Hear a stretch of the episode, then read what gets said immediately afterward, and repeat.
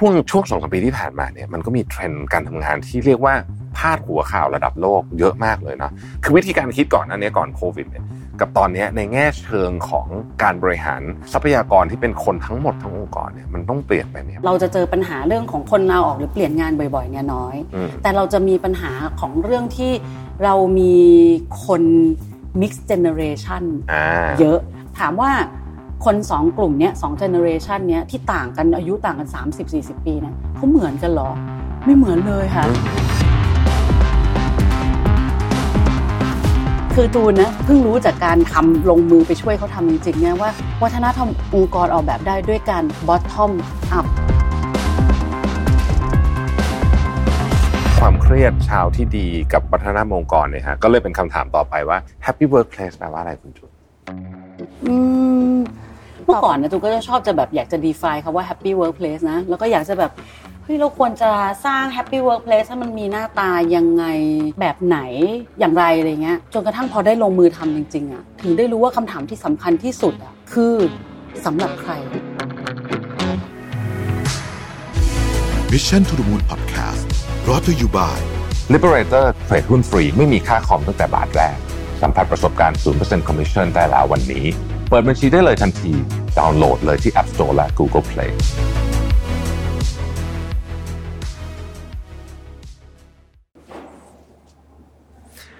สวัสดีครับ ยินดีต้อนรับเข้าสู่ Mission to the Moon Interview นะครับคุณอยู่กับประเวทหานุสาหะครับ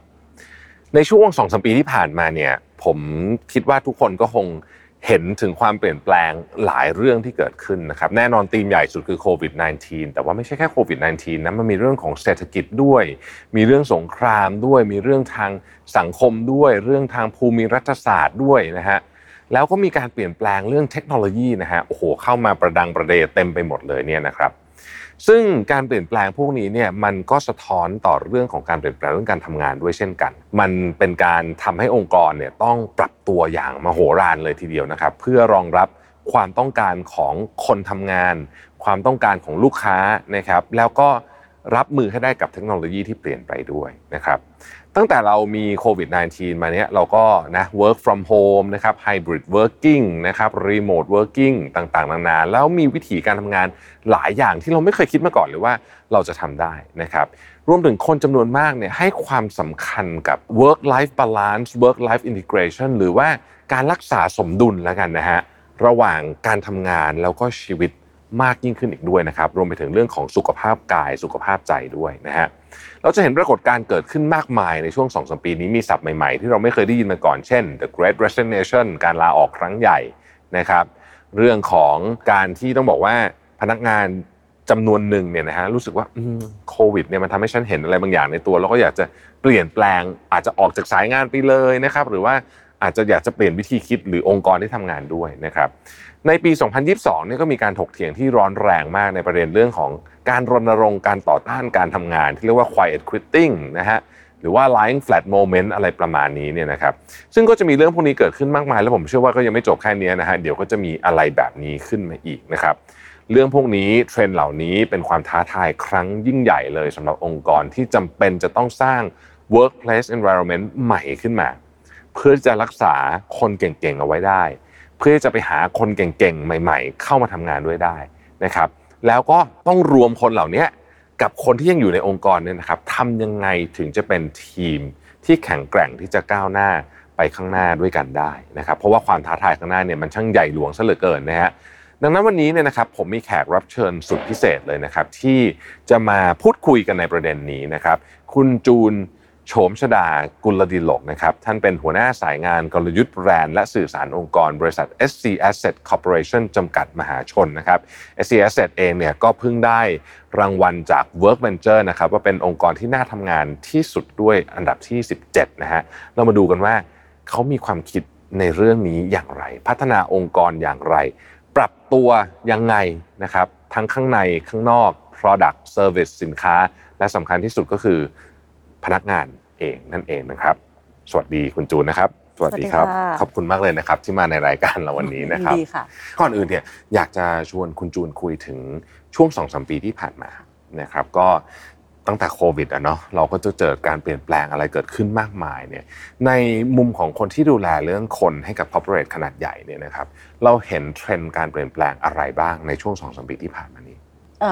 ก่อนอื่นเขาต้องออกตัวนิดนึงคือจริง ๆ แล้วหน้าที่หลักของจูนคือจูนดูเรื่องแบรนด์ครับเรื่องแบรนด์เป็นเรื่องของคุณค่าของการรักษาคุณค่าและ belief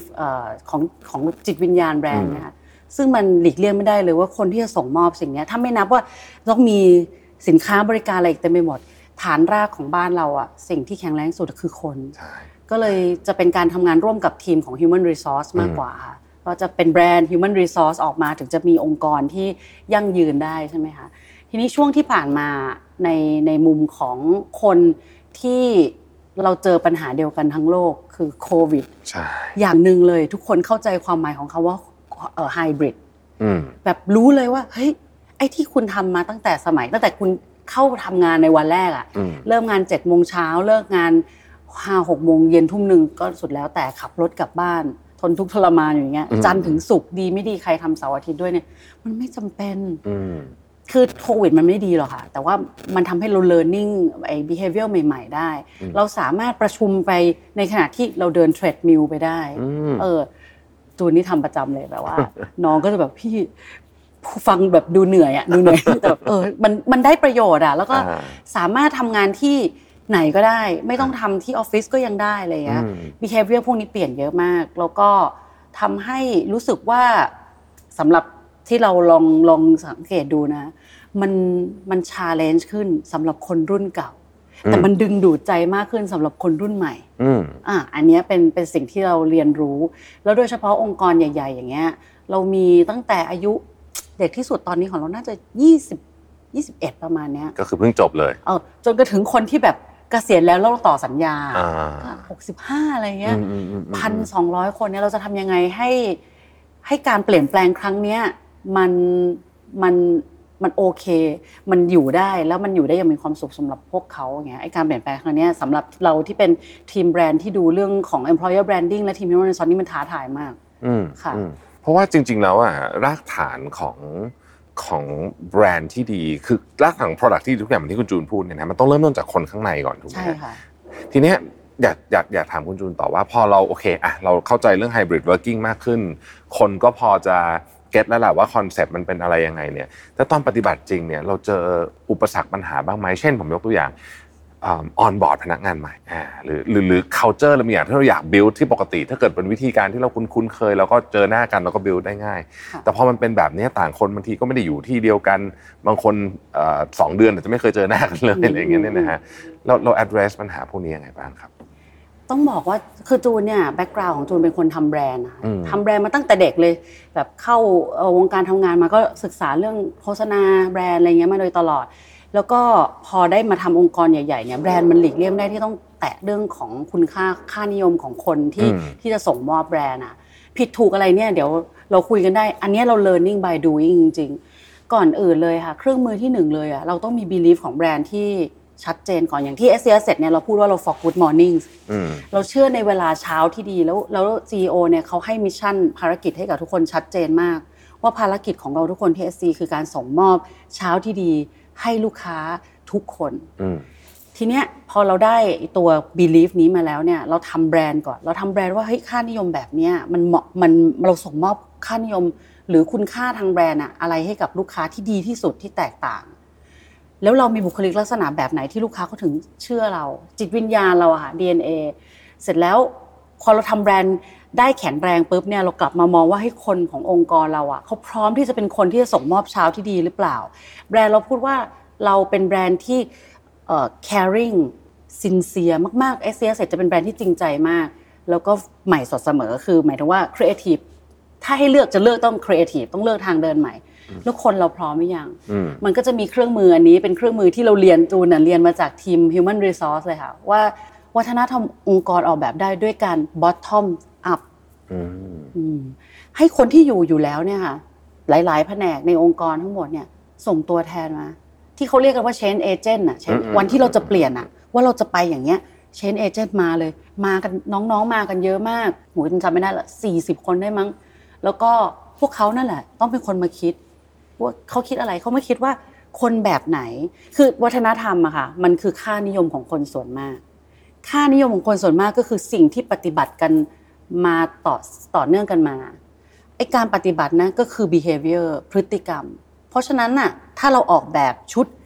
กิจกรรมที่ให้สร้างพฤติกรรมนั้นเยอะๆได้อะมันก็เกิดวัฒนธรรมองค์กร มันมันออกแบบได้มัน by design แล้วน้องๆเนี่ยก็มาออกแบบไอ้ชุดพฤติกรรมเนี้ยว่าเราต้องการพฤติกรรมแบบไหน เราต้องการกิจกรรมแบบไหนที่ส่งเสริมให้มีพฤติกรรมแบบนี้ ให้คนแคร์กันให้คนจริงใจ ให้คนกล้า ให้คนร่วมงานกันเนี้ย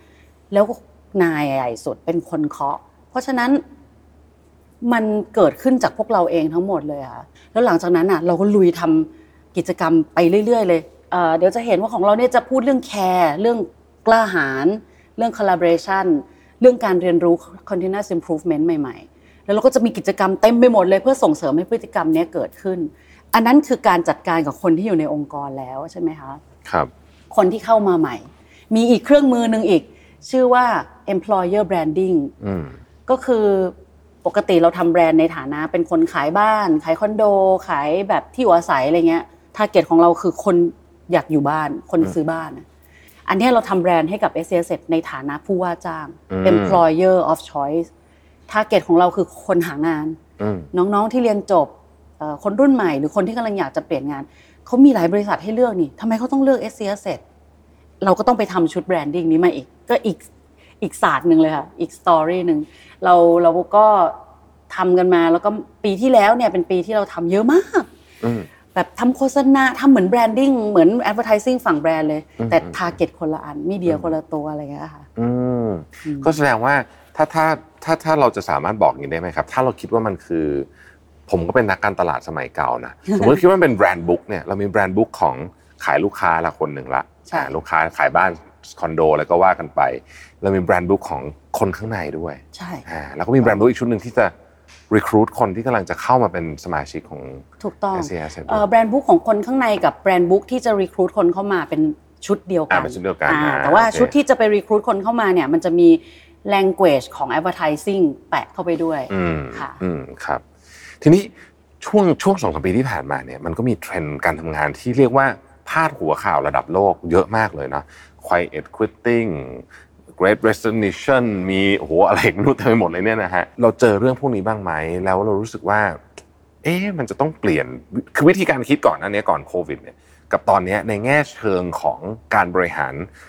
ทรัพยากรที่เป็นคนทั้งหมดทั้งองค์กรเนี่ยมันต้องเปลี่ยนไปไหมเพราะว่ารู้สึกว่าคนคิดไม่เหมือนเดิมเยอะต้องที่ s อ s เนี่ยอาจจะเจอพวกที่เป็นเทรนที่เขาขึ้นกันเนี่ย quiet quitting อะไรพวกเนี้ยเราเจอน้อย เราค่อนข้าง ไม่รู้เราเป็นธุรกิจที่เออเป็นบ้านหรือเปล่าก็ไม่รู้นะ เพราะว่าเราไม่ได้ move fast ขนาดนั้นนะเราไม่ได้แบบโอ้ยเดี๋ยวเปลี่ยนแล้วโอ้ยยกเลิกเราอาจาวทิ้งโยนทิ้งทุกอย่างอะไรเงี้ยเราค่อนข้างค่อนข้าง stable เพราะฉะนั้นน่ะเราจะเจอปัญหาเรื่องของของคนลาออกหรือเปลี่ยนงานบ่อยๆเนี่ยน้อย แต่เราจะมีปัญหาของเรื่องที่เรามีคน mix generation เยอะ อันนี้องค์กรใหญ่คิดว่าน่าจะเจอกันกันพอสมควร เพราะว่า องค์กรใหญ่พอมันมั่นคงมากๆอะค่ะ คนที่เป็นเจเนอเรชันเดิมที่เขาอยู่กับที่นี่มาก่อนที่เขาสร้างมาเขาก็ยังอยู่เขาก็ไม่ได้ไปไหน แต่ในขณะเดียวกันนะโลกมันเปลี่ยนมันมีเทรนด์มีนวัตกรรมอะไรใหม่ๆเราต้อง recruit เด็กใหม่ๆเข้ามาเต็มไปหมดเลย ถามว่าคนสองกลุ่มเนี้ยสองเจเนอเรชันเนี้ยที่ต่างกันอายุต่างกัน 30-40 ปีนะเขาเหมือนกันเหรอ ไม่เหมือนเลยค่ะ ทีเนี้ยไอ้เครื่องมือที่เราจะเอาไว้ดูแลเขาที่เรียกว่าสวัสดิการหรือ benefit อะไรเงี้ย มันจะเหมือนกันไหมล่ะ เพราะว่ารูปแบบชีวิตเขาต่างกันอย่างสิ้นเชิง อันนี้ท้าทายแบบเฮ้ยเราจะทำองค์กรยังไงให้กิจกรรมเนี้ยมันถูกใจทุกคนวะเออ เราจะทำยังไงให้เบนฟิตเนี้ยรู้สึกว่าเฮ้ยเราดูแลได้ตั้งแต่น้องที่เข้าใหม่จนถึงผู้บริหารระดับสูงอะไรเงี้ยคำตอบก็คือทำไม่ได้ อื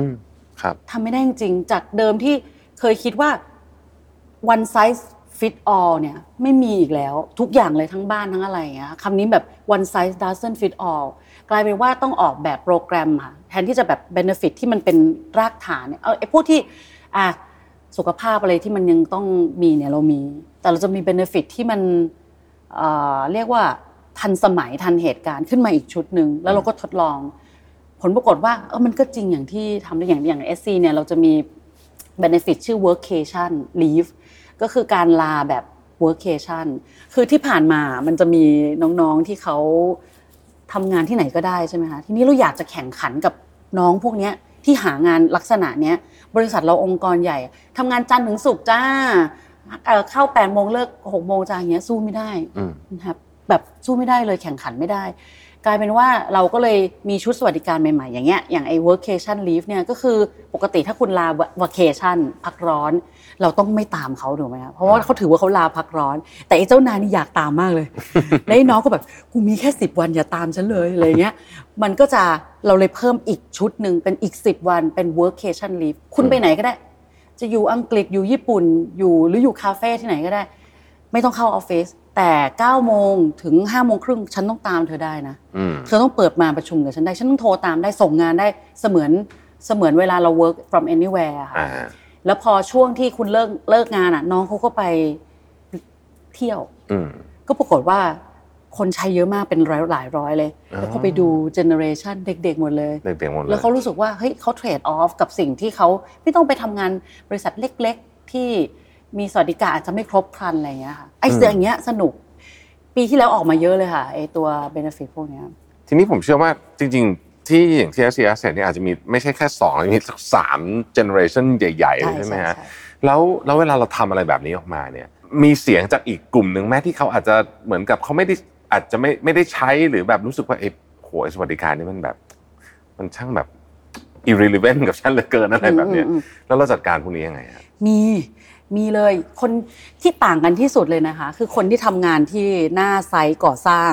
กับคนที่อยู่ head office ไม่เหมือนกันเลยชีวิตเขากับเรานี่ช่างต่างกันมาก ๆ เรานี่เข้ามาเช้าถึงเย็นบางทีเราแอร์หมดเลยแล้วเราก็ใส่ส้นสูงได้ทาปากอะไรอย่างเงี้ย ก็คือเขานี่ไม่ได้นะเขานี่ขับรถไปต้องรถที่มันล้อใหญ่ ๆ ปักปักปักปักเข้าไปลุยๆเข้าไปในไซต์อยู่ในตู้เทรลเลอร์ เช้าถึงเย็นคือร้อนหมดเลย ทั้งทั้งวันเดินกลับเข้าไทยแล้วต้องกินน้ำคือสิ่งที่เราทำคือทีมจูนกับทีมเอ่อ Human Resource และทีมแบรนด์เนี่ยเราลงไซต์ไปใช้ชีวิตแบบเขาเลย อยู่กันไปเป็นวันๆเลย แล้วก็ไปนั่งสัมภาษณ์เขาอะค่ะว่าเอออะไรที่จะทำให้คือไม่ได้คิดเองคิดเองไม่มีทางได้ ต้องให้เขาเป็นคนคิด ว่าอะไรที่รู้สึกว่าจะทำให้ชีวิตเขาที่อยู่ที่ที่ไซต์งานอะมันดีขึ้นบ้าง ถามว่าคนที่อยู่ที่ออฟฟิศเนี่ยมีปัญหาอะไรเรื่องงานมีอะไรเดือดร้อนไหมรถตรงรถติดอยากทำอะไรอะไรเงี้ยแล้วให้เขาเนี่ยเป็นคนออกแบบ แล้วเราก็ค่อยเอาชุดทั้งหมดนั้นน่ะมาขออนุมัติ แล้วก็จะมีเบนฟิตแต่เชื่อว่าอันนี้หลาย ๆ ที่ก็น่าจะมีอยู่แล้ว คือเป็นเบนฟิตที่ชื่อว่า flexible benefit ซึ่งไปออกแบบเองแล้วกันให้ตังไปอย่างเดียวอ่าโอเคแล้วคุณก็ไปจัดการชีวิตคุณเองแล้วกันอะไรเงี้ยค่ะอืมครับ น่าสนใจมากขออนุญาตมาเจาะกลุ่มคนรุ่นใหม่สักนิดหนึ่งแล้วกัน เพราะว่า ก็คงจะเป็น workforce สำคัญในอนาคตใช่ไหมครับน้องๆรุ่นใหม่เนี่ยผมเชื่อว่าหลายที่โดยเฉพาะเฮดเป็นผู้ใหญ่หน่อยแล้วเนาะก็จะแบบมีความไม่ค่อยเข้าใจว่าทำไมน้องถึงมีวิธีคิดแบบนี้อะไรเงี้ยที่คุณจูนเคยเจอมาเนี่ยเราเคยลงไปคุยกับน้องไหมครับว่าเออเอาถามจริง ๆ เลยทำไมถึงรู้สึกเรื่องแบบนี้เรื่องทำไม value เรื่องนี้มันถึงสำคัญสำหรับเขา แล้วในฐานะ employer เนี่ยเราควรจะต้องจัดการปรับอะไรบ้าง คงไม่ใช่แค่สถานที่สวยงาม หรือแค่ work flexible hours มันมีอะไรที่ลึกซึ้งไปกว่านั้นอีกไหมครับอันนี้จุนจะขออนุญาตกลับมาที่วัฒนธรรมองค์กร วัฒนธรรมองค์กรเนี่ยมันสอดคล้องกับตัวแบรนด์ที่เราที่เราส่งมอบให้ลูกค้า เราบอกว่าเราอะต้องการจะส่งมอบเช้าที่ดีให้กับลูกค้าทุกคนใช่ไหมคะ แล้วก็คุณค่าของแบรนด์เราเนี่ยว่าด้วยเรื่องของความแคร์เราเป็นคนจริงใจ เราเป็นคนคิดครีเอทีฟเราเป็นคน thoughtful แก้ปัญหา ไอ้แบรนด์ชุดนี้เนี่ยมันได้ถูกทำวัฒนธรรมองค์กรมาเสร็จเรียบร้อยแล้ว ของ ที่ SC เนี่ยมันใช้อยู่4 4 4ตัว4 C เอ่อ care courage collaboration แล้วก็ continuous improvement ไอ้ตัวนี้เป็นเครื่องมือที่สำคัญมากหมายความว่า พอวัฒนธรรมมันบอกว่าที่องค์กรเนี้ยเราแคร์กันนะ ถ้าคุณจะอยู่แล้วคุณเป็นคนไม่แคร์คุณจะอยู่ไม่ค่อยได้ เหมือนกับว่าประเทศเราประเทศไทย เราไม่เอา เราไม่เรามีเรามีซีเนียริตี้เราไม่เอาของไปตบหัวผู้ใหญ่ เราไม่เอาเท้าขึ้นมาพาบนโต๊ะถ้าคุณทำอะคุณจะโดนแบบเฮ้ยเฮ้ยไม่ใช่ที่นี่เขาไม่ทำอย่างนี้กัน เหมือนกันวัฒนธรรมที่นี่ก็คือ ถ้าใครไม่ทำแบบเนี้ย มันจะรู้สึกร้อนๆนะมันจะแบบว่าเฮ้ยก็คนที่นี่เขาทำกัน อันนี้เป็นเครื่องมือพื้นฐานแรกที่หนึ่งเลยที่ที่เราทำกันมาเรื่อยๆว่าเฮ้ยเราเชื่อแบบนี้ เราเชื่อว่าที่เนี่ยเราต้องแคร์กัน เราเชื่อว่าเรากล้าพูดกล้าแสดงออกได้ ถ้าเราไม่ไปทำร้าย เรื่องส่วนตัวถ้ามันเป็นเรื่องงาน เครื่องมือนี้สำคัญที่สุดเลยค่ะ ก็คือแปลว่าอะไรแปลว่าเรามักจะไม่ได้คนชุดใหญ่ ๆ ที่มีวัฒนธรรมของความไม่แคร์และความไม่พูดอะคำนี้น่าสนใจคำว่าแคร์เนี่ยครับตอนที่มันออกมาปฏิบัติในการทำงานจริงเนี่ยคุณจูนยกตัวอย่างให้ฟังได้ไหมครับว่าแบบไหนเรียกแคร์แบบไหนเรียกไม่แคร์ถ้าเป็นภาษาไทยอะเราจะคิดว่าใส่ใจเพื่อน รู้ใจลูกค้าค่ะ ความใส่ใจเพื่อนก็อย่างเช่น เวลาเรา ส่งงานให้เพื่อนอย่างเงี้ย หรือเพื่อนที่ข้ามแผนกอย่างเงี้ยทำส่งส่งอะแปลว่าอะไรคนที่รับงานต่อไปต้องไปเริ่มงานใหม่ทั้งหมดแบบเนี้ย อันนี้ไม่แคร์ไม่แคร์เพื่อนร่วมงานเลย ไม่รู้ใจลูกค้าคือลูกค้าเข้ามาเสร็จ แล้วคุณไม่รู้เลยว่า คุณคิดแค่ว่าเขามาตรงนี้คุณจะดูแลเขาตรงนี้ คุณต้องคิดต่อด้วยว่า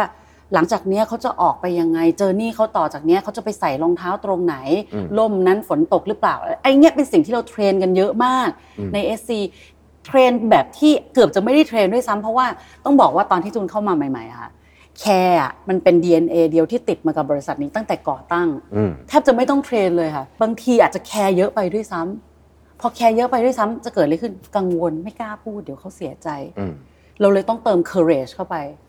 ว่าพูดได้ที่นี่คือพื้นที่ปลอดภัยสำหรับการพูดกันถ้ามันเป็นเรื่องงาน พูดได้แบบใส่ใจ คนฟังพูดตรงได้พูดตรงได้ แล้วก็ตราบใดที่เราไม่ได้ไปจ้องจะทำร้ายอะฉันจะด่าแกอย่างเงี้ยไม่ใช่ แล้วมันมีกิจกรรมด้วยนะคะ คือแบบว่าที่ SC มันจะมีทาวน์ฮอลล์ซึ่ง CEO เนี่ยเขาจะเป็นคนเปิดทาวน์ฮอลล์ทุกเดือน เพื่อให้น้องที่แม้กระทั่งแบบทำงานที่เล็กที่สุดที่ที่แผนกเขาเนี่ยได้เข้ามาร่วมคุยกับ CEO แล้วก็ถามคำถามอะไรเงี้ย แล้วเราก็ช่วงแรกๆอะเราก็ปลอมปลอมคำถาม ปลอมคำถามแบบที่คิดว่าเฮ้ยมันถามได้ด้วยเหรอคำถามอย่างเงี้ยมันต้องออกแบบใช่ไหมคะวัฒนธรรมที่เราอยากให้คน courage อะมันต้องมีตัวอย่าง เราก็ปลอมคำถามไปเลยสองสามคำถามที่ที่มันแบบเฮ้ยปกติเราไม่ได้ถามกันอะแบบเอ่อเอ่อที่จอดรถตรงนี้เมื่อไหร่จะเปลี่ยนครับอะไรเงี้ย แล้วซีโอก็ตอบตอบตรงๆ แล้วมันทำให้รู้สึกว่าเฮ้ยมันปลอดภัย ถ้าคุณสงสัยแล้วมันไม่ได้ทำร้าย เรื่องส่วนตัวกันจริง ๆ มันเป็นเรื่องการถามเพื่อให้ทุกอย่างดีขึ้นอะ ถามได้ แล้วมันก็พฤติกรรมมันก็เริ่มเปลี่ยนค่ะแล้วรู้สึกเฮ้ยมันถามได้มันปลอดภัยจริงๆนี่อะไรเงี้ยเรื่องนี้อาจจะยิ่งสำคัญในประเทศไทย เพราะว่าเราถูกสอนมาไม่ในในระบบตอนเราเรียนหนังสือมาเราไม่ค่อยกล้าถามอะไรใครใช่ไหมประเทศไทยมีคำว่าเกรงใจไงแล้วก็เกรงใจมันเป็นเรื่องที่ดีนะ จริง ๆ แล้วจนว่าแต่แต่เกรงใจแล้วเสียงานอย่างเงี้ยคือว่าอันนี้ต้องแก้ไขครับ คุณจูนทีนี้เราเริ่มเห็นละอย่างตัวอย่างคำว่าแคร์เนี่ยของคนในองค์กรที่เราทำทีมงานของเราเนี่ยมันสะท้อนไปถึง product service หรือความพึงพอใจของลูกค้าเนี่ยที่มันลิงก์กันเนี่ยกับเรื่องเนี้ยวัฒนธรรมของเราเนี่ยมันสะท้อนไปใน product บ้านคอนโดของ SC Asset เนี่ยมันมีอะไรที่ลูกค้าเห็นบ้างฮะจากการที่คนข้างในของเราเนี่ยเข้าใจเรื่องนี้ แล้วเราส่งข้างนอกออกไปถึง product service ของเรายังไงได้บ้างจูนต้องบอกว่า ตอนที่จูนเข้ามาร่วมกับ s อ s ใหม่ๆ เมื่อ 10 ปีที่แล้วพอดีเลยค่ะจูนรู้สึกและเห็นเองเพราะว่าคือจูนเข้ามาทำรีแบรนด์ใช่ไหมคะจูนต้องมาสตัดดี้ก่อนว่าจุดแข็งจุดอ่อนของแบรนด์นี้คืออะไร แล้วจูนไปเจออยู่2อย่าง คือการสร้างบ้านให้มีพื้นที่ที่มันจะใหญ่กว่าของเจ้าอื่นอย่างผิดปกติอะแบบว่าแบรนด์อื่นเขาไม่ทำตรงนี้กันอะเหมือนกับเป็นเป็นสเปซที่มันไม่ได้ใหญ่มากอยู่ชั้นล่าง แต่มันก็ใหญ่พอที่จะใส่เตียงได้หนึ่งเตียง มันเป็นที่ที่แบบเราจะเรียกว่าห้องอะไรก็ได้ค่ะคือพอจูนไปทำเวิร์กช็อปเนี่ยเยอะเยอะเยอะเยอะจูนก็ค้นพบว่าคือไอสิ่งที่จับต้องได้คือ space ที่มันแบบมันจะทำให้บ้านเราใหญ่กว่าปกติ แล้วบ้านเราจะราคาสูงกว่าคนอื่นนิดนึงเสมอ แต่เราไม่ compromise แบรนด์ SC ไม่ compromise สิ่งนี้ เพราะว่าเชื่อว่าเขาอะซื้อบ้านหลังนี้เขาซื้อทีเดียวเขาต้องขยายอยู่ในนี้ ลูกเขาต้องมาแยกห้องนอน หรือเผื่อ คุณพ่อคุณแม่แก่ๆมาอยู่ด้วย หรือคุณอะที่แก่แล้วอะคุณลงอยู่ข้างล่างเดินขึ้นไม่ไหวคือมันเป็นความใส่ใจในในในชีวิตของลูกค้าที่ที่เราคิดเผื่อให้เขาได้อะนั่นคือเรื่องที่หนึ่งที่จุนที่จุนเห็นนะเรื่องที่สองคือแบรนด์เอเซียเสร็จนะวันนั้นอะคือหลังการขายดีมาก ดีมากจนแบบเฮ้ยมันเสิร์ชเข้าไปในคอมเมนต์ในในเน็ตมัน ดีมันไม่มีเลยเหรอคือไอ้เรื่องหลังการขายไม่มี complain นะนั่นก็เรื่องหนึ่งแต่ถามว่าทำไมถึงถึงไม่ค่อยมี complain อันนี้ก็อีกเรื่องหนึ่งหมายความว่าเขาใส่ใจขนาดไหนทำไมเขา train คนยังไงทำไมเรื่องหลังการขายมันถึงดูแลลูกค้าได้ดีขนาดนี้ แน่นอนพอเราขยายธุรกิจอะไรเงี้ย มันก็มีบ้าง ปัญหามันมีค่ะ บ้านเนี่ยโหยสร้างทั้งไซส์แบบ3ล้าน4ล้านไปจนถึง50ร้อยล้านอย่างเงี้ยมันมัน process มันเยอะมากปัญหามันมีอยู่แล้ว หลังๆเนี่ยพอขยายบริษัทมากๆ มันก็มีปัญหามากขึ้น หลังการขายอะค่ะ มันก็จะมีหลุดบ้าง แต่ความตั้งใจอะดีเหมือนเดิม จูนไปไซต์ทุกครั้งเนี่ยความรู้สึกของคนที่ไซต์ที่อยากจะดูแลลูกค้าแล้วไม่เคยทิ้งลูกค้าเนี่ยดีเหมือนเดิมจูนเพิ่งทำแคมเปญไปชื่อว่าจะกี่ปี SC ไม่ทิ้งคุณ หมายความว่าเราไม่ได้บอกว่าเราเป็นแบรนด์ที่ไม่เคยทำอะไรผิดเลย มันมันคงจะไม่มีอยู่จริงมันก็ต้องมีผิดบ้าง มันต้องมีผิดบ้าง มันต้องมีเล็กๆน้อยๆแหละ แต่ว่าขอให้มั่นใจว่า ไม่ว่าอะไรจะเกิดขึ้นอะ เราจะไม่ทิ้งคุณไม่ว่าจะผ่านไปแค่ไหน เราจะอยู่ข้างคุณ เพื่อให้คุณไม่รู้สึกว่าคุณต้องสู้กับสิ่งนี้คนเดียวอะไรเงี้ย อันนี้คือสิ่งที่จูนคิดว่าอยู่ใน DNA เลยอืมอันนี้อาจจะนอกนอกเรื่องที่เราคุยกันนิดนึงแต่อยากถามคุณจูนเนี่ยนะคนทำแบรนด์เนี่ย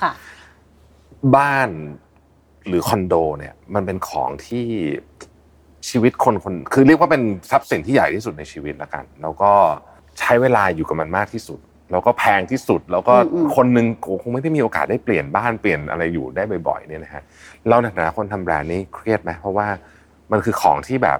ถ้าเกิดเราทำสบู่แชมพูมันก็แบบหนึ่งใช่ไหมเขาใช้ไม่ดีก็โยนทิ้งไปก็ได้เนี่ย แต่นี้ไม่ได้ คุณจูนมองมองไหมว่า Product เนี่ยมันเป็น Product ที่ยากอืมตอบคำถามแรกก่อนว่าเครียดไหมอะค่ะเออ จูนคิดว่าตัวจูนเองเนี่ยไม่เครียด แล้วก็จูนไม่ค่อยได้เห็นความเครียดอยู่ในอยู่ในองค์กรเลยนะ หมายความว่า เราทำเพราะเราอยากเห็นของที่ดี เราอยากเห็นลูกค้ามีความสุขอะเราไม่ได้แข่งขันอะไรกับใครอะค่ะ เพราะฉะนั้นคือความเครียดอะมันเลยมันอาจจะมันเลยอาจจะน้อย เพราะถ้าเรารู้สึกว่าเรากำลังลงสนามแข่งขัน แล้วเราต้องชนะอะไรบางอย่างอย่างเงี้ย ก็อาจจะเครียด แต่ถ้าคืออันนี้ต้องขอบคุณซีอเลยซีอก็จะพูดว่า ผมไม่เคยไม่อยากให้ทุกคนต้องคิดว่าเราต้องแข่งกับใครนะคะ คนเดียวที่เราจะต้องแข่งก็คือลูกค้า ลูกค้าเปลี่ยนแค่ไหนอะเราเปลี่ยนทันเขาหรือยัง เราทำให้เขามีความสุขหรือเช้าที่ดีพอหรือยังอะไรเงี้ย เพราะฉะนั้นในประโยคนี้เราทำให้เขามีเช้าที่ดีพอหรือยังอะมันไม่ มันไม่มีตรงไหนที่ต้องเครียดอะ เพราะว่าเฮ้ยเราทำของเพื่อให้เขาตื่นมาอย่างมีความสุข มันมีแต่ความสุขอยู่ในสมการอะแต่แน่นอนในชีวิตจริงอะพอเวลาเราทำงานในโปรเซสมันมีความเครียดอยู่แล้ว ว่าเฮ้ยมันอันนี้มันดีพอหรือยังมันมันทำถูกต้องหรือยังให้ทีมนู้นเข้าใจหรือเปล่าอะไรเงี้ย เพราะฉะนั้นอะเออพอคุณพอคุณรวิทย์พูดเรื่องความเครียดอะจูนกลับมา reflect ดูในแบรนด์ตัวเอง ในฐานะคนทำแบรนด์อะ พอมันไม่ได้มีคำว่าเครียดอยู่ในสมการปุ๊บน่ะมันก็เลยไม่ค่อยยากมั้งคะพอเรา believe ว่าเราแค่จะทำเช้าที่ดีอะเราก็มองไปถึงว่าเช้าที่ดีมันหน้าตาเป็นยังไงเท่านั้นเองอะไรเงี้ยค่ะน่าสนใจมากความเครียดเช้าที่ดีกับวัฒนธรรมองค์กรเนี่ยฮะก็เลยเป็นคำถามต่อไปว่า ผมเชื่อว่าคุณคุณจูนและ s อ s เเองเนี่ยน่าจะมีความตั้งใจอยู่แล้วล่ะที่อยากจะทำให้ที่เนี่ยเป็น happy workplace ใช่ไหมครับคือมีแต่ไอ้คำว่า happy workplace เนี่ยน่าสนใจ happy workplace แปลว่าอะไรคุณจูนทุกคนต้องมีความสุขหมดเลยหรือเปล่า หรือว่าจริงๆแล้วมันคืออะไรกันแน่ happy workplace เมื่อก่อนนะตูก็จะชอบจะแบบอยากจะ define คำว่า happy workplace นะ แล้วก็อยากจะแบบเฮ้ยเราควรจะสร้าง happy workplace ให้มันมีหน้าตายังไงแบบไหนอย่างไรอะไรเงี้ย แล้วจนกระทั่งพอได้ลงมือทำจริง ๆ อะ ถึงได้รู้ว่าคำถามที่สำคัญที่สุดอะคือสำหรับใครแบบเรากำลังทำ happy workplace ให้ใครพอพอมันพูดว่าให้ใครเสร็จปุ๊บเนี่ยตูจะเห็นหน้าพี่ๆที่ทำงานเต็มเลย เห็นน้องเห็นภาพน้องๆ เห็นคนที่เอ่อที่ไซต์ก่อสร้างอะไรเงี้ย แล้วเราก็ค้นพบว่ามันไม่เหมือนกันเลยอะเขาความสุขของเขาไม่เหมือนกันเลย อย่างจูนไปคุยกับทีมก่อสร้างที่ที่ตึกตึกคอนโดมิเนียมเนี้ยค่ะความสุขของเขาคือการได้แฮงเอาท์แบบเฮ้ยทำงานเขาเหนื่อยมากนะเวลาเขาขึ้น ขึ้นแบบไซต์ก่อสร้างทีมันรายละเอียดมันเยอะใช่ แล้วของเขานี่คือคุณภาพต้องอันดับหนึ่งมันเครียด ความสุขของเขาคือการได้แฮงเอาท์หลังเลิกงานแล้วพูดคุยกับเพื่อนในบรรยากาศที่มันไม่เครียดอะไรอย่างเงี้ย ความสุขของคนที่ออฟฟิศบางคนเนี้ยทำงานโหคิดเลขความสุขคือการได้กลับบ้านนอนแบบอะไรอย่างเงี้ย เพราะฉะนั้นคำว่า happy workplace อะค่ะสำหรับจูนเนี่ยคือคนในองค์กรเราเป็นแบบไหน แล้วก็เราทำชุดโปรแกรมที่จะทำให้ชีวิตเขาอะมีความสุขในแบบของเขาเพียงพอหรือยังแบบนี้มากกว่า โดยรวมๆถึงจะได้วัดความสุขกันได้อะไรเงี้ยค่ะ แล้วไอ้อันเนี้ยครับมันส่งผลต่อ performance ขององค์กรเยอะไหมฮะเอาประสบการณ์ส่วนตัวก่อนอแล้วเดี๋ยวค่อยขยับไป ประสบการณ์ส่วนตัวจนค้นพบว่าช่วงที่ผ่านมาค่ะ พอเราเริ่มปรับ เราล้นเราค้นพบแล้วว่าความสุขของพนักงานที่นั่งอยู่ที่หน้าจอนานๆอะแบบอย่างคนที่อยู่ที่ head office อะมันเครียด มันเครียดตรงที่แบบต้องโหยโลกหลังมาแล้วอะไรเงี้ยเครียดคนละแบบนะเครียดหน้าจอก็แบบนึงใช่ ก็ hybrid workplace เนี่ยเป็นคำตอบของเขาไฮบริดของเขาเป็นคำตอบเลยแล้ว หมายความว่าเราเนี่ยจะเข้ากันเข้าออฟฟิศกันอังคารพุธศุกร์ จันกับเอออังคารพุธพฤหัสค่ะ จันกับศุกร์เรา work from anywhere ทีนี้น้องๆที่เขาอยู่ต่างจังหวัดลูก หรือครอบครัวเขาที่อยู่ต่างจังหวัดเนี่ยเขาเดินทางเย็นวันพฤหัสศุกร์เสาร์อาทิตย์จันเนี่ยเขาอยู่กับครอบครัวแล้วเขาเปิดคอมทำงานชีวิตความสุขเขาเพิ่มขึ้น เพิ่มขึ้นจริง ๆ แล้วก็เขาจูนจูนเนี่ยประสบการณ์ส่วนตัวรู้สึกว่าน้องที่เขาได้ความสุขเพิ่มขึ้นเนี่ยเขารู้สึกว่าเขาต้อง give back ให้กับองค์กร ให้เขาเปลี่ยนจากที่นี่เขาก็ไม่เปลี่ยนนะเขารัก ชีวิตที่มีรูปแบบแบบนี้เขา give ให้เยอะขึ้น ความสัมพันธ์ดีขึ้น performance ดีขึ้น อันนี้ในของฝั่งที่ head office ที่คล้ายๆกัน เหมือนมี long weekend ทุกอาทิตย์เลยนะใช่ คือสำคัญนะจูว่าเขาได้ใช้เวลาคนที่เขารักมากกว่า กับสิ่งที่เขารักอะไรเงี้ย มันมันเวทกันระหว่างแบบงานมีแต่งาน เฮ้ยมันมีคนรักอยู่ข้างแต่ก็ทำงานอย่างเงี้ย มันก็ดีขึ้นสำหรับคนที่น้องๆที่อยู่ที่หน้างานเนี้ยค่ะ เขาหยุดไม่ได้ไฮบริดไม่ได้ไฮบริดไม่ได้ใครจะมาตอกตะปูหนูบ้านนอนตอกตะปูไม่ได้ ต้องอยู่หน้างาน 6 วันบางที 7 วันต่อสัปดาห์อย่างเงี้ยค่ะ คนละเรื่องเลย เพราะฉะนั้นอะไฮบริดไม่ใช่เป็นการตอบโจทย์ของเขา การตอบโจทย์ของเขาคือ free meal free laundry flex benefit ที่ให้เขาเยอะมาก เขาได้เยอะกว่าพวกที่องค์กร เพราะว่าชีวิตเขามันโหดกว่าโหดกว่าเพราะฉะนั้น รูปแบบเขาเนี่ยจะไม่เหมือนกันอืมแล้วก็ทำให้ความสุขอะมันเราเราพยายามจะทำให้ความสุขมันเพิ่มขึ้นพอๆกัน แต่เราใช้เครื่องมือที่เหมือนกันไม่ได้ค่ะอืมโอ้อันนี้เป็นคีย์เวิร์ดนะใช้เครื่องมือที่เหมือนกันไม่ได้ใช้เครื่องมือที่เหมือนกันไม่ได้ แต่ว่ามีเป้าหมายคล้าย ๆกันใช่คำนี้วันนี้เราอยู่กันที่ชั้น 14 ของ SC Asset ตรงนี้คุณจุนตรงนี้เราเรียกว่าอะไรครับ ชื่อของสถานที่อะชื่อว่า Co Lab ก็มันก็จงใจย่อมาจาก collaboration แหละค่ะแล้วก็ ที่มาก็จริง ๆ ชื่อมันลงตัวอยู่แล้วว่า collaboration ที่มาคือมันมาจากการที่ CEO บอกว่าเฮ้ยโลกมันเปลี่ยนแล้วนะ ย้อนไปประมาณสักปี 2017-2018 อะโอ้ยโลกเปลี่ยนแบบตอนนั้นมัน disruption เยอะมากนะสตาร์ทอัพเกิดใหม่ บริษัทเราเนี่ยจากเมื่อก่อนมีแค่วิศวกร sales marketing ขายของตรงไปตรงมา กลายเป็นว่ามีน้องๆทีมที่เป็นโปรแกรมเมอร์ เขียนโค้ดเขียนอะไรเงี้ยเป็นแบบ มีกลุ่มสตาร์ทอัพเข้ามาทำงาน มี partner เข้ามาเต็มไปหมดแล้ว ท่าทำงานมันไม่เหมือนเดิมคุณครับ ถ้าทำงานเมื่อก่อนอ่านั่งกันอยู่ที่คอกเปิดคอม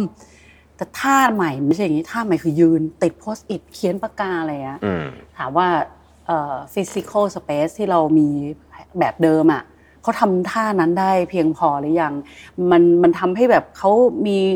พื้นที่นี้รู้สึกว่าเฮ้ย ฉันเล่นได้นะ ฉันความคิดสร้างสารรค์ได้พอหรือยังก็เลยเกิดสถานที่นี้มาว่าแบบเฮ้ยเราทำออฟฟิศใหม่เลย เอาให้คนรู้สึกว่า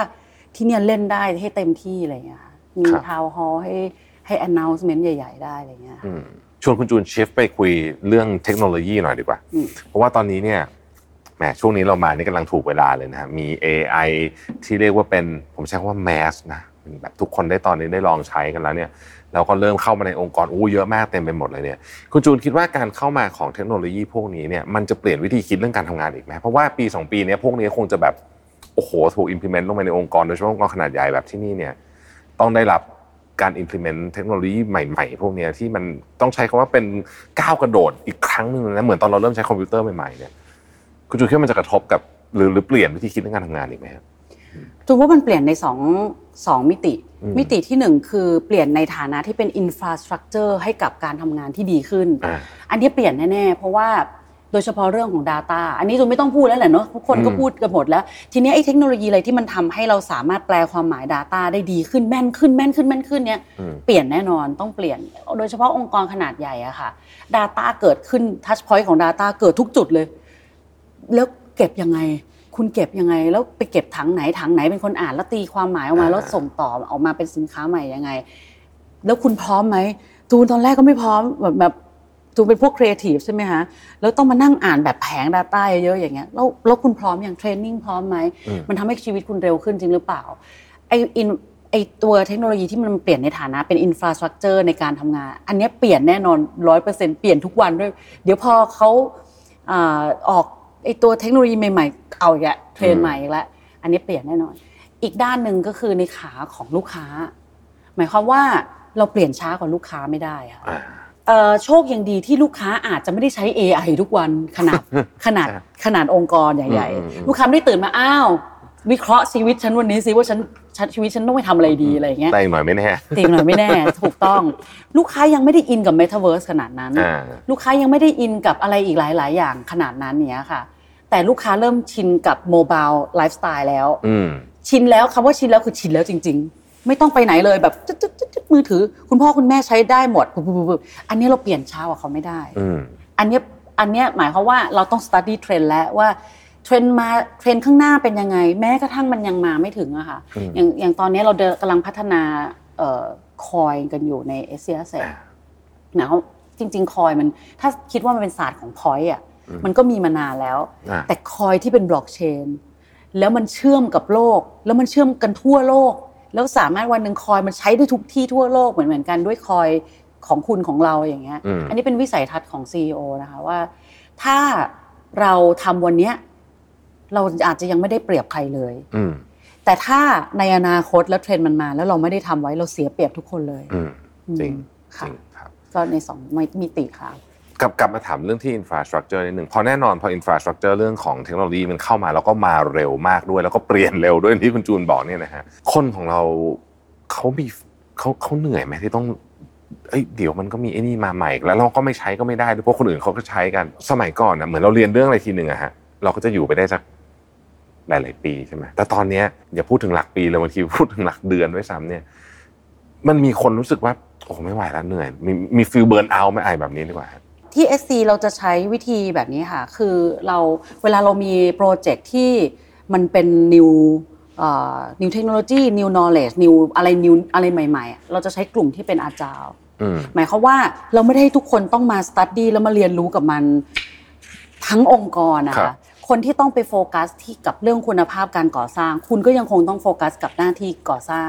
คุณต้องโฟกัสกับ บริการหลังการขายคุณก็ไปโฟกัส คุณไม่ต้องมานั่ง study กับไอ้เรื่องความรู้ใหม่ๆนี่นะ ไม่งั้นมันไม่มันไม่ใช่เรื่องอะค่ะเพราะฉะนั้นคนที่จะต้องทำงานที่ตัวเองต้องทำก็ทำไป กลุ่ม agile นี้ต่างหากที่จะต้องมา study สิ่งนี้ แล้วก็มาเรียนรู้กับมันทำงานคือก็จะมาจากแผนกที่เกี่ยวข้องคนละทีมละคนอะไรเงี้ยแล้วก็มา study จูนก็อยู่ใน agile นี้ด้วยเหมือนกัน ทีนี้กลับมาคนส่วนใหญ่ต้องไม่เหนื่อยกับ เทคโนโลยีกับเรื่องใหม่ๆที่เปลี่ยนทุกวัน คนส่วนใหญ่ควรจะเหนื่อยกับสิ่งที่คุณทำทำให้ดีเถอะทำเช้าที่ดีให้ลูกค้าเถอะ แต่กลับมาที่ทีมอาจารย์เนี้ยถามว่าเหนื่อยไหมมันไม่เหนื่อยแต่ยอมรับว่ามันงงมันมีความงง เพราะมันเปลี่ยนบ่อยมาก มันเปลี่ยนแล้วก็เรียนรู้ใหม่ พอเรียนรู้ใหม่เสร็จอ้าวเปลี่ยนอีกแกอะไรอย่างเงี้ยแล้วแบบแล้วมันไม่มี reference ในในงานในชีวิต มันไม่รู้จะไม่รู้จะไป refer กับงานไหนว่าทำนี้สิเขาทำมาก่อนแล้ว มันก็จะต้องมานั่งแบบ เกาหัวกันนิดนึง แต่ถามว่าคุ้มไหมมันก็คุ้มอะค่ะที่จะได้ได้ผลิตภัณฑ์ที่ปลายทางเป็นสิ่งที่ เออมันก็ไม่มีมาก่อนจริง ๆ แหละทำเถอะอย่างรู้ใจแพลตฟอร์มเนี่ยกว่าเราจะคลอดมันออกมาในรูปแบบนี้มาได้เราผมมันก็ผ่านความงงความเหนื่อยมาเยอะมากเหมือนกันนะปีนี้ s c Asset ได้รับรางวัลเป็นอันดับที่ 17 ของบริษัทที่คนรุ่นใหม่ทำงานด้วยมากที่สุด คุณจูนคิดว่าเราขึ้นมาถึงท็อป 20 ได้ แล้วก็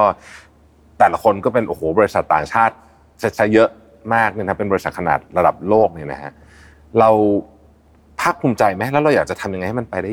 ไกลกว่านี้อีกภาคภูมิใจไหมเหรอคะตื่นเต้นมากกว่า รู้สึกขอบคุณแล้วก็รู้สึกแบบ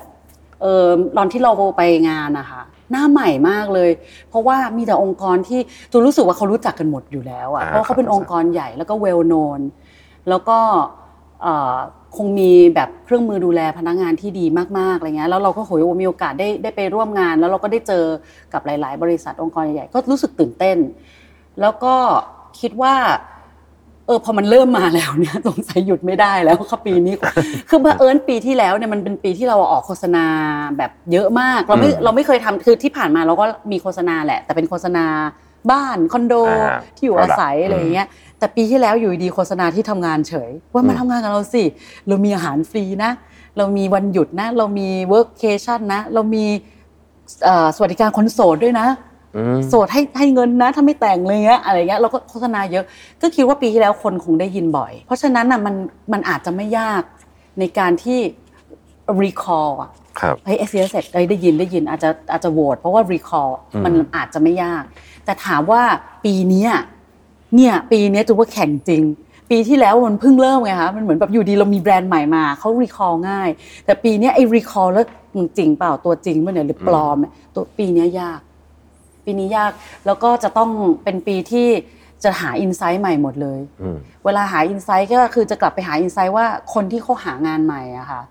หรือน้องๆที่จบใหม่เนี่ยเขามองหาอะไรเขาอยากรู้อะไรในองค์กรแล้วเดี๋ยวเราอะจะทำสิ่งนั้นอะให้เขารู้ ก็เป็นแต่จริง ๆ มันเป็นศาสตร์ที่จุนถนัดอยู่แล้วเนื้อศาสตร์ของของ advertising โฆษณา เพราะฉะนั้นก็คิดว่าไอ้ how อะไม่ยาก how กับ what อะไม่ค่อยยาก แต่ why เนี่ย ยากเพราะว่าไม่ได้มี insight นี้มาก่อน ไม่ได้ไม่เคยทำงานกับ insight ของคนหางานใหม่มาก่อนก็ challenge เหมือนกันก็เป็นอีกแบบหนึ่งเอาใจช่วยเขาช่วยเชื่อว่าทำได้ช่วยว่าทำได้เป็นอีกแบบหนึ่งขอบคุณค่ะต้องต้องเอาอันดับขึ้นอีกนะฮะเป้าหมายติด top 10โอ้ตายแล้วตื่นเต้นเลย ทีนี้ทีนี้ชวนคุณจูนคุยต่อในประเด็นที่ว่าโอเค ตอนนี้เราเห็น working environment แบบใหม่ เราต้องผสมคนรุ่นเก่ารุ่นใหม่มีความ expectation เปลี่ยนแปลงมากมายเนี่ย อยากให้คาดการอนาคตหน่อยว่าหลังจากนี้เนี่ยจะมีอะไรที่เป็นเรื่องสำคัญสำคัญที่คนเนี่ยจะอยากได้จากองค์กร จูนคิดว่าเอาเอาสภาพก่อน เอาที่เรามองเห็นได้ชัดเจนก่อนในอนาคตเนี่ย baby boom หมดแล้ว ในองค์กรไม่มีแล้วใช่เขาก็จะกลับไปแบบที่อย่ายุ่งกับฉันฉันจะพักแล้วอย่ายุ่งกับฉันแต่ baby boom ที่ SC นะน่ารักมากนะน่ารักมากจนคิดถึงทุกคนเลยจนแบบอย่าไปแบบน่ารัก ต้นกำเนิดแห่งความ care มาจากพวกเขา แล้วก็ Gen X จะขึ้นมาเป็นใหญ่ที่สุดขององค์กร ปริมาณคนที่เยอะที่สุดขององค์กรคือ Gen Y แล้วก็น้องใหม่มาแรงคือ Gen Z แต่ Gen Y จะเยอะที่สุดนะอย่างอย่างจนดูสถิติของ TSC เนี่ย Gen Y จะขึ้นมาเป็นจำนวนที่เยอะที่สุด ผู้บริหารสูงจะกลายเป็น Gen X Gen Z เนี่ยจะเข้ามาท้าทายด้วยไอเดียอันใหม่ที่ที่พลุ่งพล่าน จูนอะคิดว่าในอนาคตจะมีการดีเบตในเรื่องของไอเดียกันมากขึ้นเพราะว่าถ้าเราไปสตัดดี้ดูจากพื้นฐานของ Gen X Gen Y Gen Z เรารู้อยู่แล้วแหละว่า Gen Z มีฉลาดกริบ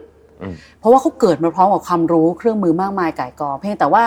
ประสบการณ์ในการใช้เอาองค์ความรู้ต่าง ๆ นั้นน่ะ ยังไม่ค่อยมีเท่าเท่าพวกเท่าพวกเรา ก็อยากจะลองงั้นเราจะเจอเจนที่อยากจะลองเต็มไปหมดเลย แล้วมีความรู้ดีๆเต็มไปหมดเลย เพียบ ในขณะที่เจน Y ก็จะเป็นเจนที่รู้ไม่น้อยนะ รู้เยอะแต่ยังคงมีความ traditional อะไรบางอย่างอยู่แล้วก็ค่อนข้าง เจน Y ก็จะเป็นไงนะคนเจน Y ก็จะค่อนข้าง reserve กว่านะ ใช่ใช่ก็จะไม่ไม่ไม่อยากเสี่ยงอะไรเยอะมากใช่ก็จะใช่ไม่จำเป็น เพราะฉะนั้นจูนคิดว่าในอนาคตจะมีการดีเบตของไอเดียกันสูงมาก เพราะว่า Gen Z เขาเข้ามาแล้ว แล้ว Gen Y ก็ไม่ได้รู้น้อยกว่า Gen Z แต่จะยังมีอะไรที่มันมันไม่ได้เป็นมันเป็นแกลบของมันอยู่ค่ะแต่ว่ามันจะโอเค เพราะมันถูกปกครองโดย Gen X Gen X มันนิ่ง จริงๆ Gen X มันผ่านช่วงที่โลกมันไม่ดีมาเยอะอะค่ะ เพราะฉะนั้น Gen X ค่อนข้างจูนยังเชื่อใน Gen X จูนนี่เป็น Y ต่อ X พอดีจูนยังเชื่อใน Gen X นะจูนรู้สึกว่า Gen X นะเป็น Gen ที่เห็นดีเลวชั่วร้ายมาเยอะแล้วก็ comfortable กับเทคโนโลยีจูว่าในองค์กรอายุหน้าที่ Gen X ขึ้นมาเป็นผู้ฐานสูงสุดอะสนุกต้องมีอะไรเจ๋งๆแน่ จริงๆเพราะว่า เข้าใจเทคโนโลยีระดับอาจจะไม่อาจจะไม่เก่งสู้น้องๆไม่ได้แน่ๆอยู่แล้ว แต่ว่าไม่จะไม่ได้ไม่ต้องไม่ได้จะเป็นจะต้องใช้เองใช่ไหมฮะใช่เห็นว่าทำยังไงจะเข้าใจแล้วก็สามารถ balance เรื่องเหล่านี้ต่างๆนานาได้ คุณจูนครับทราบมาว่า s c s เเนี่ยมีโปรแกรมที่ชื่อว่า 3D อ่าเป็นยังไงครับ 3D คุณจูนเล่าให้ฟังหน่อย คือมันโหทำเวิร์กช็อปเยอะมากทำเองด้วยนะจูนจะให้ tips ว่ารู้ไหมคะว่าขุมความรู้ที่สำคัญที่สุดในการทำเวิร์กช็อปอะ มันอยู่ที่น้องๆฝึกงานนะ เพราะว่าเขาคือกลุ่มคนที่พอหมายถึงว่าจนชวนให้คุยกับเขาในวันก่อนที่เขาจะจบจากเราอะเพราะเพราะเขาอยู่กับเรามาแล้วสองสามเดือน แล้วก็พอวันสุดท้ายหลังๆเนี่ยพอก่อนเขาจะจบโปรแกรมอะเราเรียกเขามา focus group เลย คุณเห็นอะไรดีไม่ดีอะไรมันตรงกับความที่คุณอยากได้ไม่ได้อะไรบ้าง แล้วเขาจะมาบอกคุณเป็นข้อๆเลยว่า ตรงนี้ดีตรงนี้ดีแต่พี่ไม่พูด พี่ไม่เล่าหูถ้าหนูรู้ก่อนนะหนูจะเลือกพี่คนแรกเลย พี่อันนี้ไม่ดีไม่ดีคนไม่อยากได้อะไรเงี้ยโอ้โหมันเป็นขุมทรัพย์ที่ดีมาก จนคุยกับเขาแปดชั่วโมง รวมๆกันได้ไอเดียมาเยอะมาก แล้วก็ทำ survey กับพนักงานที่เป็นกลุ่มพนักงานที่ตั้งใจทำงานอะที่แบบ performance ดีอย่างเงี้ยค่ะเสร็จแล้วก็เอามา study กันว่าอะไรที่มัน matching บ้างว่า อะไรที่คนข้างนอกบริษัทอะเขามองหาในองค์กร กับองค์กรเราอะมันมีอะไรที่ดีอยู่แล้วที่ทำให้คนเก่งๆยังอยู่กับเราเงี้ย แล้วพอมัน match กัน match ปุ๊บปุ๊บปุ๊บมันออกมาเป็นโปรแกรม 3D ชื่อชื่อ 3D โปรแกรมเนี่ยค่ะก็คือสมดุลดี สังคมดี อนาคตดี 3D เนี้ยมันจะเป็นกรอบในการคิดสวัสดิการ benefit ต่างๆ perk ต่างๆ ให้กับพนักงานในแต่ละปี สมดุลดีอะเราคิดอะไร เราก็มี workation leave ให้เขาใช่ไหมคะมีคุณพ่อลาคลอด คุณพ่อลาคลอดจริง ๆ ไม่ได้ใหม่ แต่ว่าสิ่งอินไซต์ที่เราค้นพบคือ คุณพ่อเขาไม่ได้อยากลาไปเลยเขาไม่อยากเสียวันลานี้เขาอยากทำงานแต่เขาแค่อยากจะนั่งข้างๆ คุณแม่ เพราะฉะนั้นเราเลยทวิสต์มันนิดเดียวเป็นคุณพ่อลา work from home ได้สามสิบวัน ก็คือตัวไม่ต้องมาแกอยู่บ้านช่วยเลี้ยงลูกไป แต่แกเปิดกล้องทำงานฉันสั่งแกทำงานได้นะ คุณพ่อชอบมากมีโปรแกรมมีสวัสดิการที่เป็นสังคมดี สมรสเท่าเทียมอย่างเงี้ยค่ะ หรือหรือคนโสดเงี้ยก็ควรจะได้ เบนฟิตถูกไหมคนแต่งงานยังได้เลย คนโสดอะก็ให้เหมือนกันอะไรเงี้ยค่ะ แล้วก็อนาคตดีก็จะมีโปรแกรมไปดูงานอะไรอย่างเงี้ย มันจะเป็นมันจะเป็นร่มของการคิดสวัสดิการไม่ให้มันออกนอกนี้อย่างเงี้ยค่ะสุดท้ายคุณจุนโหนี่คุยกันนานมากเกือบชั่วโมงหนึ่งแล้ว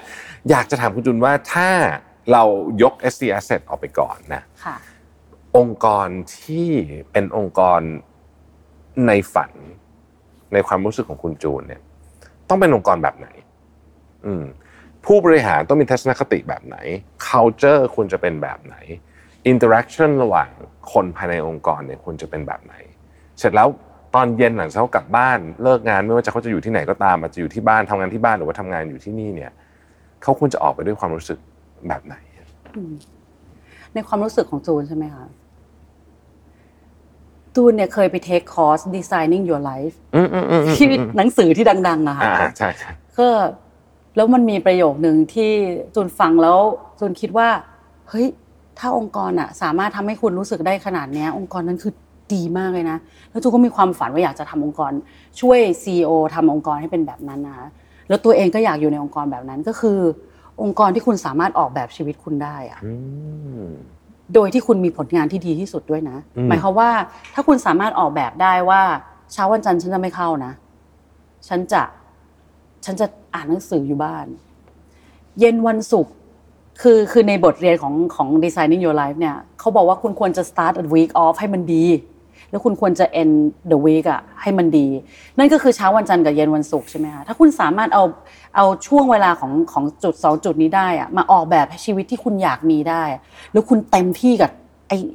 สามสี่ห้าหกเจ็ดวันที่อยู่ตรงกลางให้เต็มที่เลยเอาให้สุดเลยน้องอยากยัดงานอะไรมาเลย เพราะฉันมีเช้าวันจันทร์กับเย็นวันศุกร์ได้เนี่ยจูนว่านี่เป็นองค์กรที่จูนรู้สึกอยากอยู่เหมือนกันนะ รู้สึกว่ามันเป็นองค์กรที่เฮ้ยเราสามารถออกแบบชีวิตเราในแบบที่ดีที่สุดได้อะจนถึงเอามาเอามาตั้งเป็นสโลแกนของของแบรนด์ employer branding SC Asset เนี่ยถ้าเป็นแบรนด์บ้านมันชื่อ SC Asset แต่ถ้าเป็นแบรนด์ผู้ว่าจ้างมันชื่อ Inside SC Freedom to be our best ก็คือเราแลกกันขอขอ the best of you เราให้ freedom กับ แต่ว่าในวิธีการมันยังมีรายละเอียดเยอะนะก็คือคิดว่าองค์กรในฝันเนี่ยน่าจะเป็นองค์กรที่มันคล้าย ๆ แบบนี้คุณสามารถออกแบบชีวิตที่ดีเป็นตัวคุณที่ดีที่สุดได้ค่ะ วันนี้เต็มอิ่มมากจริง ๆ นะครับ ฟังแล้วผมเชื่อว่าหลายคนอยากมาสมัครงานแล้วล่ะตอนนี้นะฮะ ก็เราทิ้งรายละเอียดทั้งหมดไว้ให้ในลิงก์ใต้ description ของ EP นี้นะครับยังไงวันนี้ต้องกราบขอบพระคุณคุณจูนมากที่ให้ความรู้กับเรานะครับ ให้แรงบันดาลใจด้วยขอบคุณมากครับสวัสดีครับ เป็นยังไงกันบ้างครับ วันนี้เชื่อว่าได้รับความรู้กันไปเต็มอิ่มทีเดียวเลยนะครับ ว่าเฮ้ยโครงสร้างองค์กรสมัยใหม่เนี่ยเปลี่ยนแปลงยังไงบ้าง เราได้ฟังจากคนที่เข้าใจเรื่องนี้มากที่สุดคนหนึ่งนะครับ แล้วผมก็เชื่อว่าหลายท่านฟังเสร็จแล้วเนี่ยก็ต้องนึกว่าแบบเฮ้ยเราอยากจะไปทำองค์กรของเราบ้าง หลายท่านฟังเสร็จแล้ว อยากจะมาสมัครงานกับ SC Asset นะครับอย่างที่บอกไปนะฮะขึ้นรายละเอียดไว้ให้เรียบร้อยแล้วนะครับยังไงวันนี้เนี่ยต้อง ขอบคุณคุณจูนโฉมชดากุลดิลกเป็นอย่างมากเลยนะครับ ท่านเป็นหัวหน้าสายงานกลยุทธ์แบรนด์และสื่อสารองค์กร บริษัท SC Asset Corporation จำกัดมหาชนนะครับที่มาร่วมพูดคุยกับผม แล้วก็แชร์เรื่องราวของ SC Asset เนี่ยในหลากหลายแง่มุม ผมเชื่อว่าหลายคนไม่เคยรู้บางเรื่องของ SC Asset มาก่อนก็ได้ทราบในวันนี้นั่นเองนะครับ SC Asset ถือว่าเป็นองค์กรที่เปิดกว้างนะครับทุกคนสามารถ เข้ามาแล้วก็มายื่นใบสมัครได้นะมาส่งเรซูเม่ได้นะครับ เพราะว่าผมเชื่อว่าฟังแล้ววันนี้เนี่ยรู้สึกว่าเฮ้ยเราอยากมีชีวิตแบบนี้เหมือนกัน ชีวิตที่มีวันจันทร์ที่ดี มีวันศุกร์ที่ดี มีการทำงานที่ดีมีความสุขระหว่างทางตลอดนะฮะแล้วก็เราสร้างผลงานที่ดีได้กับองค์กรแบบ s อ s ด้วยนะครับ วันนี้ขอบคุณทุกคนที่ติดตามแล้วเราพบกันใหม่ใน episode ต่อไปนะครับ สวัสดีครับ Mission to the Moon Podcast Presented by Liberator เทรดหุ้นฟรีไม่มีค่าคอมตั้งแต่บาทแรก สัมผัสประสบการณ์ 0% Commission ได้แล้ววันนี้ เปิดบัญชีได้เลยทันที ดาวน์โหลดเลยที่ App Store และ Google Play